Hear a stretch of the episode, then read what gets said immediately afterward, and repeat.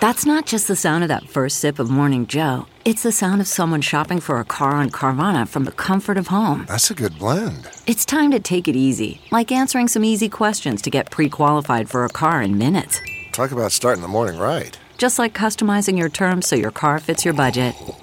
Mm-mm-mm. Visit Carvana.com or download the app to experience car shopping the way it should be convenient, comfortable. Ah.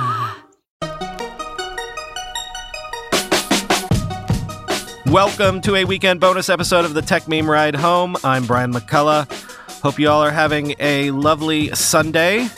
I wanted to talk to Dave Bittner this week of Cyberwire because the Cyberwire family of podcasts are my go to source for keeping up with the security space in general. And I'm glad I did get to speak to Dave because he's a super knowledgeable pro.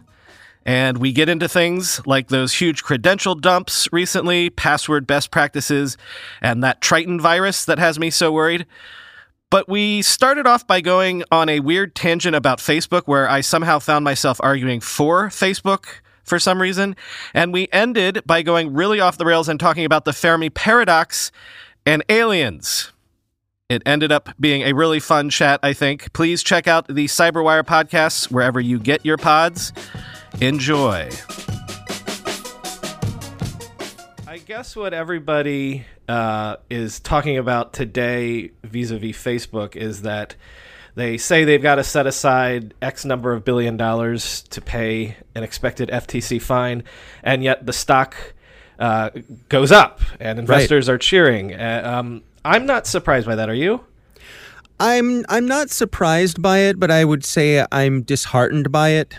Um, that that is the that is the cold calculation that is made uh, by investors these days. That uh, I guess removing uh, consideration of whether something or, or not is the right thing to do. It's really how is this going to affect our bottom line? And and I suppose you could make arguments that that, that is what they are supposed to do. But uh, just you know, for me personally, um, I find that a little bit distressing.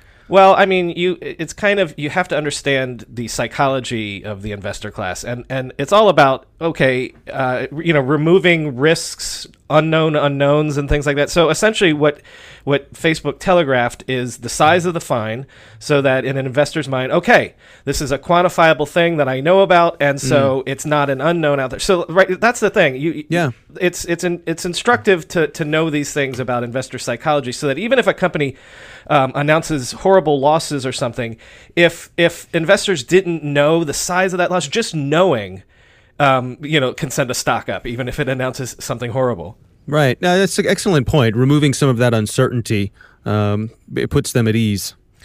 Yeah, and then you know, also, given that you know, on the on the day that they announced um, record Q1 uh, revenue, it, it if if the fine does come down in the neighborhood that they're telegraphing, well, it's a drop in the bucket. It's easy to handle.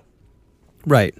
And again, I, I, think that's one of the, the frustrating parts for folks who would hope that these sorts of fines could could cause change. Uh, does this hurt enough for Facebook? Um, we saw um, a story in the Washington Post this week that uh, Senator Wyden, uh, he's a Democrat from Oregon, he's um, He's a ranking member of the Senate Finance Committee. He's been talking about going after Mark Zuckerberg himself, making him individually liable for some of these privacy violations. That's interesting in itself. Yeah, and there has been talk too about um, it was either the FTC or the Justice Department that was looking at past statements and things like that. Um, I don't know. I, I don't know why all of a sudden I'm finding myself like playing devil's advocate here, but I, you know, the argument can be made that we are already seeing change. It's just not the change that would give you catharsis, where you know, oh, I come to you, uh, palms turned upwards, and and I'm sorry for what we've done in the past, and we're going to shut down these lines of business that you think are creepy.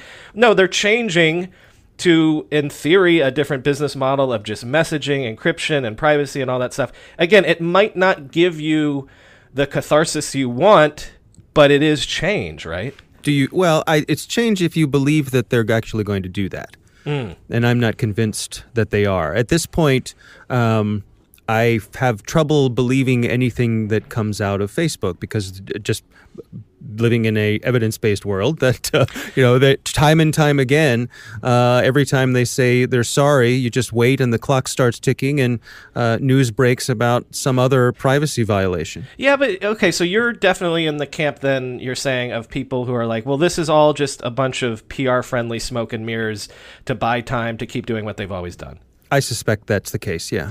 So that again, this is funny. I can't believe that I'm on the other side of this right now. well, why? Um, what? What makes you think? What? What makes you take that side? Why do one, you think it could happen? The one thing that I have hundred percent faith in it's that that Mark Zuckerberg has always based running this company 100% on metrics. Like in my book, I, I, there's that famous anecdote that like early on, like in the first couple months of running the company, they could tell with like 90% accuracy if two users were going to be in a relationship or not, just based on like the interactions that they saw on Facebook. Mm. So I believe 100% that they're seeing um, overall usage declining. And again, that's not borne out in the actual like uh, daily or monthly active user numbers or anything like that.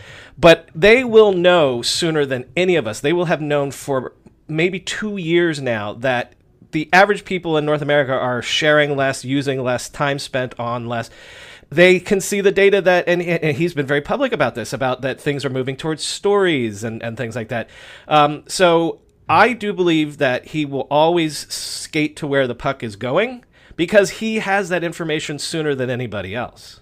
Hmm. Um, yeah. It just so happens that if I don't know for sure that we'll end up in the business model that they're describing, moving to more of a, a messaging based company, more of a everything behind encryption company.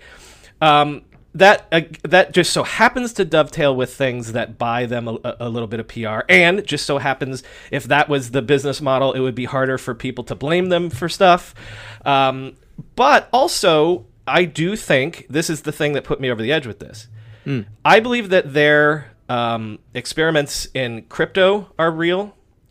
Um, and they can see again. At, uh, Zuck always looks at all the competitors. Sometimes he, you know, buys companies so he can spy on other competitors and see, see what's popular.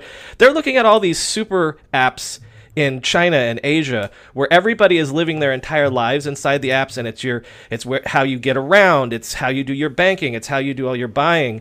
And so when they talk about like on the earnings call that like in the future the majority of our revenue could come from commerce I think that that's skating to where the puck is going. Hmm I think that's interesting, and, and I'll, I'll share a, just another personal anecdote. You know, earlier uh, this week, in fact, um, I saw a friend of mine on Facebook, someone uh, who I went to college with. You know, she was raising money for uh, a nonprofit, something that she supported, and uh, she said, uh, you know, please help me with this. And I thought, well, that's something I'm interested in, and I'd like to, I'd like to help my friend.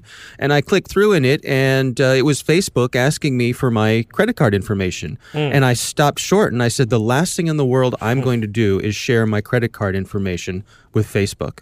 Now that, that's just me, and uh, you know, ba- you can tell based on our conversation that you know my hackles are a bit up when it comes to Facebook. But but I wonder. I, I guess what I'm trying to get to is that you can't underestimate that trust is a component in how much people are going to allow Facebook to uh, have their access to so many different parts of people's lives. I think people are on on the defensive and leaning back a little bit right now, and it'll be mm-hmm. interesting to see how that plays out and continues. Yeah, and listen, I mean, n- none of my listeners have to be convinced that I am as exasperated by Facebook as anyone.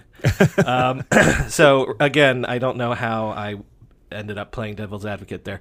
Um, one thing that I, I wonder if um, you could uh, shifting gears a bit here. Yeah. If you could give me some more uh, information on because this is really outside my realm of knowledge, and and and sometimes to me things like uh, you know this new um, exploit seems like every other exploit I've heard of, or this new um, you know virus seems like every, but this Triton thing. Mm, yeah. Um, I'm I'm wondering if you have any more uh, if you could do a knowledge dump of any degree to me about Triton, because this one seems like the scariest thing I've heard in the realm of cybersecurity in a long time. Um, it, it, has the potential to be very bad.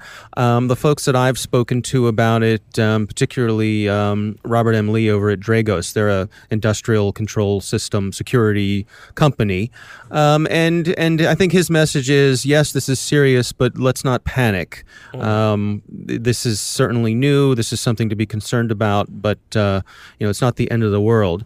Um, what's happening with uh, with Triton, and uh, some people also refer to it as Trisis. So if you're tracking this, you could see both of those names. Um, there was a petrochemical plant in Saudi Arabia, according to reports, that in uh, summer of 2017 they were having a situation with some of their safety control systems were switching into fail-safe mode.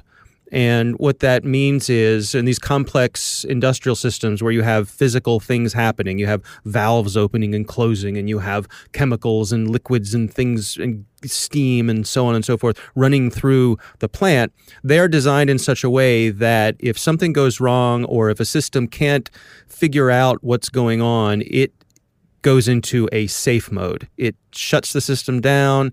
Um, the whole point is to not have anything get worse or to cause loss of life or the release of dangerous chemicals. All it's that liter- kind of stuff. It's literally a fail-safe.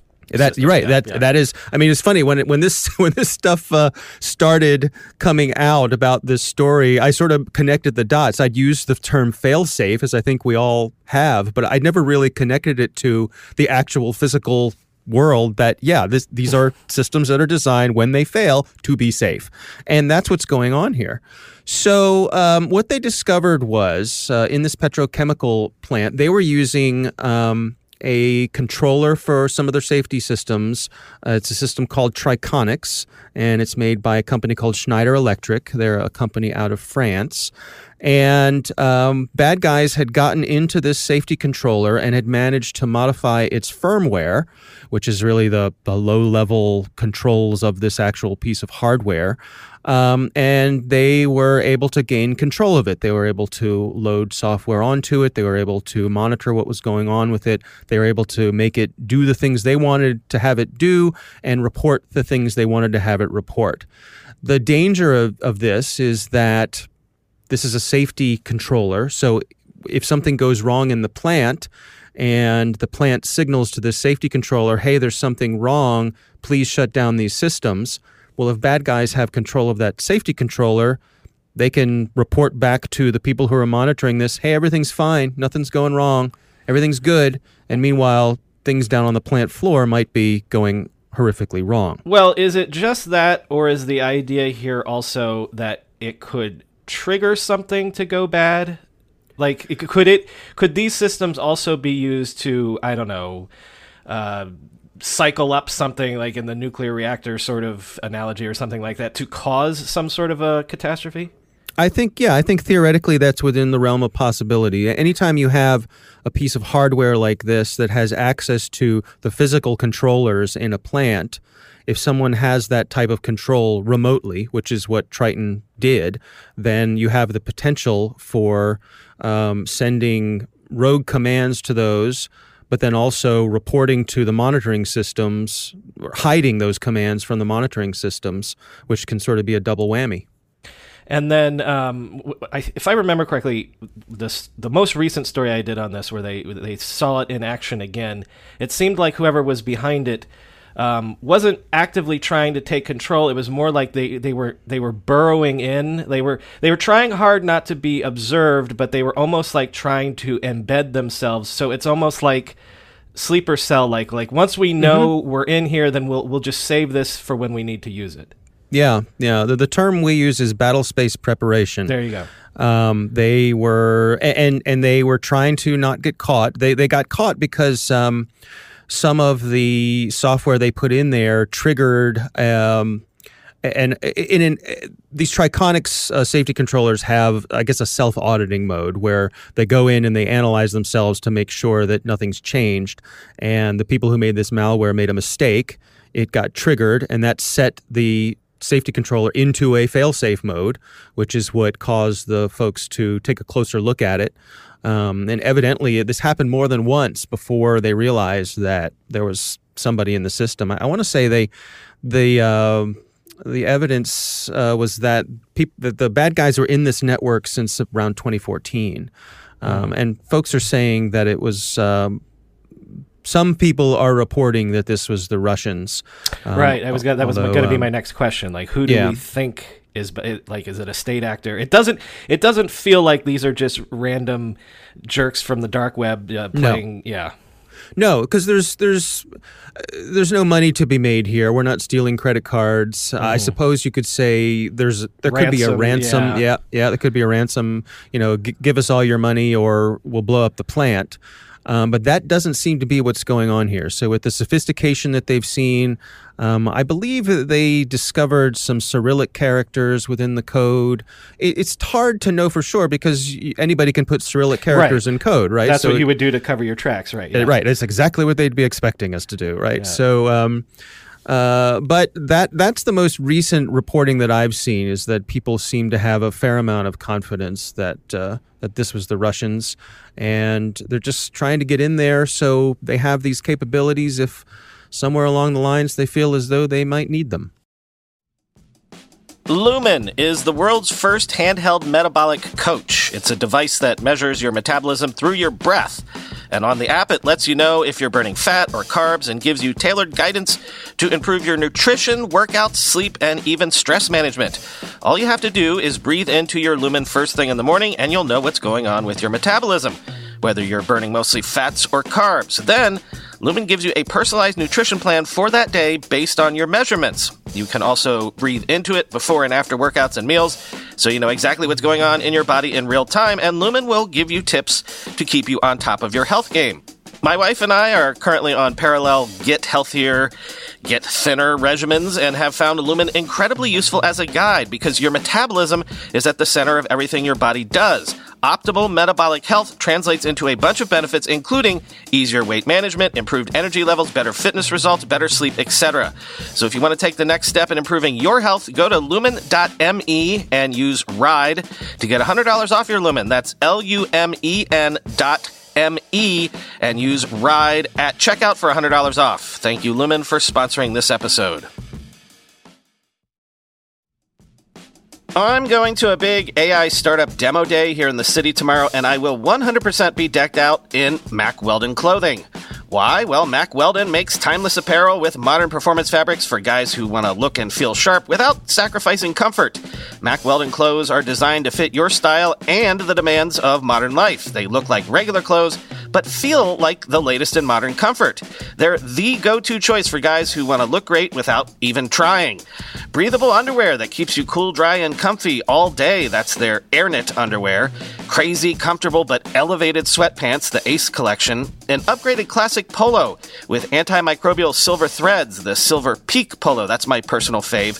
And ultra soft antimicrobial tees for when you need to stay fresh longer. Their silver crewneck t shirt. Get timeless looks with modern comfort from Mack Weldon. Go to mackweldon.com and get 20% off your first order with promo code RIDE. That's M A C K W E L D O N dot com, promo code RIDE.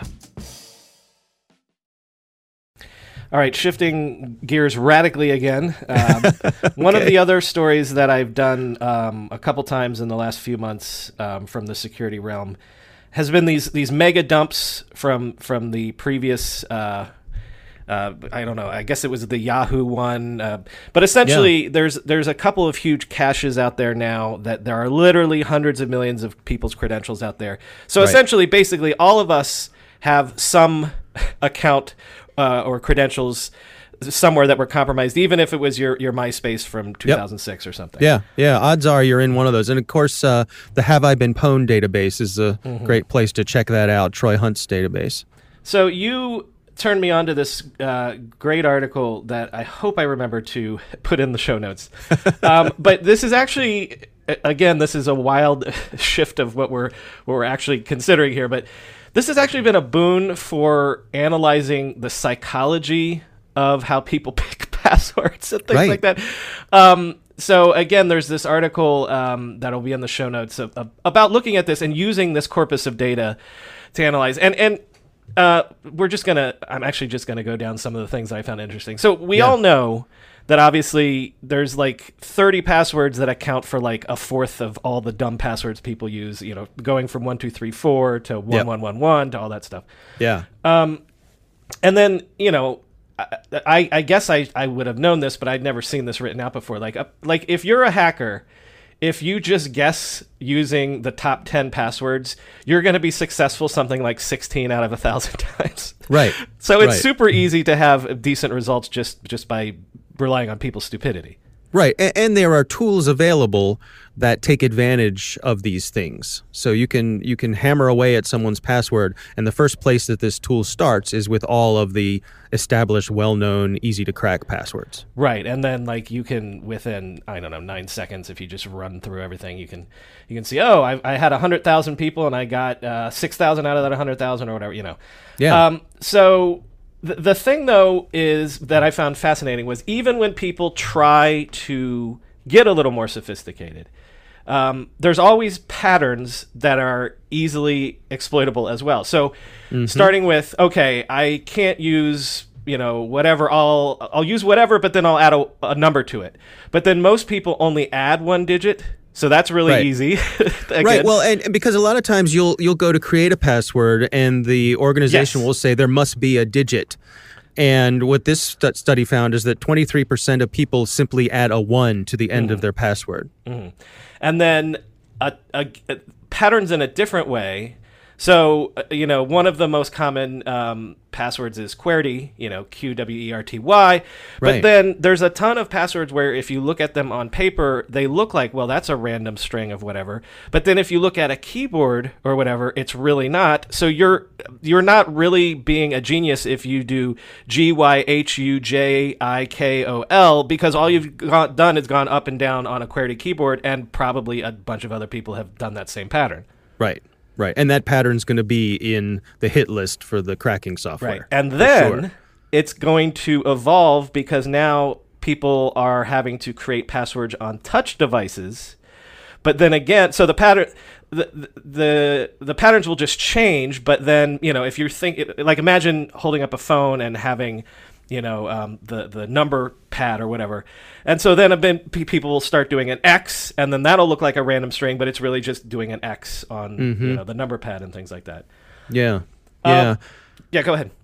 Well, I I think that the take home for me out of this article, and, and I think this is really interesting research, so I, I recommend people check it out, um, is that no matter how clever you think you are with your password routine, and we've all established password, password routines for ourselves over the years, no matter how clever you think you are, you're not. Yeah. You are not clever. Someone else has they figured it out. You're not the first person to do it. You're not the last. The best way to handle this is to use a password manager and have it generate random strings for you. Right, and there was that one. They also got into like the passwords, you know, famous people use, and so like there was the, some uh, Huffington Post editor or something that you know clearly an X Files fan did trust no one. Well, of course, how Right. many other people that were of the, you know the era of X Files uh, did trust no one, but then they were clever because the I think the O the O was a was a zero and the one was the number one. But again, Yep. right? It's Yeah. the same sort of easy pattern. Okay, Yeah. real quick, I loved these two little bits of of these little nuggets here. Um, people who use first names or their names and their year of birth in their addresses tend to skew toward men, but also people born in the 80s. I, I don't. I don't think the article had any reason for that, but Well, yeah, I don't know. Being a child of the '80s, Yeah. uh, and and seeing that um, uh, David was one of the the top ones in there. I noticed Brian is not in there, so I I guess you're uh, I guess you're out of the woods there. Uh, I don't know. We're you know we're, we're kids of the '80s. Uh, that's self-absorbed, and and uh, I, I I suppose I, I can't deny it. But uh, it's an interesting little side note they made there. Well, I was even wondering if it's because then uh, again it skewed more towards men. Is that like some sort of a weird male ego thing? It's like you know, this Yeah. is my year, this is my era, man, like, or something like Right. that. But then, because then the other interesting thing that I made note of was like the the gender differences are, are probably legion. Like in in one of the uh, sets of data, like women are twice as likely to have the word love contained in their passwords than men. Mm-hmm. um, which is which is funny, but then that again that comes back to patterns because, like like they said in the research, you you could looking at the data, you could create these pools, and then just based on passwords, you could be like, well, this set of passwords is likely female users, likely of this age range, maybe even likely of this geographic region, that sort of thing. Right, right. So even ju- simply based on your password, they can infer a bunch of things about you. It's ironic that the thing that is supposed to be um, masking your identity and providing you privacy is like anything else in this crazy data world.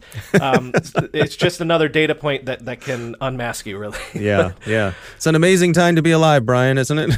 well, so two quick questions. You said, of Yeah. course, password manager is the is the only viable option, but then it's only really useful if you do use the random password generator. yes. And then yes. Well, the other thing, I mean, the, the other thing that a password manager does is it keeps tabs on you as to whether you're reusing passwords. Right, and- and- right, 'cause and it'll then- say, uh, uh, uh. Well, and the point is is that if you're if you're going to use a password manager, at the very least use the random password generator, and at the very Right. least make each one different because that's the whole point of this. It's like how ships have those hulls, and ships are created so that if something gets compromised, the whole ship doesn't go down, and that's the Right. whole point. Yeah. Yeah, yeah. Okay, then Uh, yeah, go ahead. Well, I, I was going to say, then, and also, if something's important to you, use multi-factor authentication. Right. Um, how do you feel about the the um, the actual physical keys?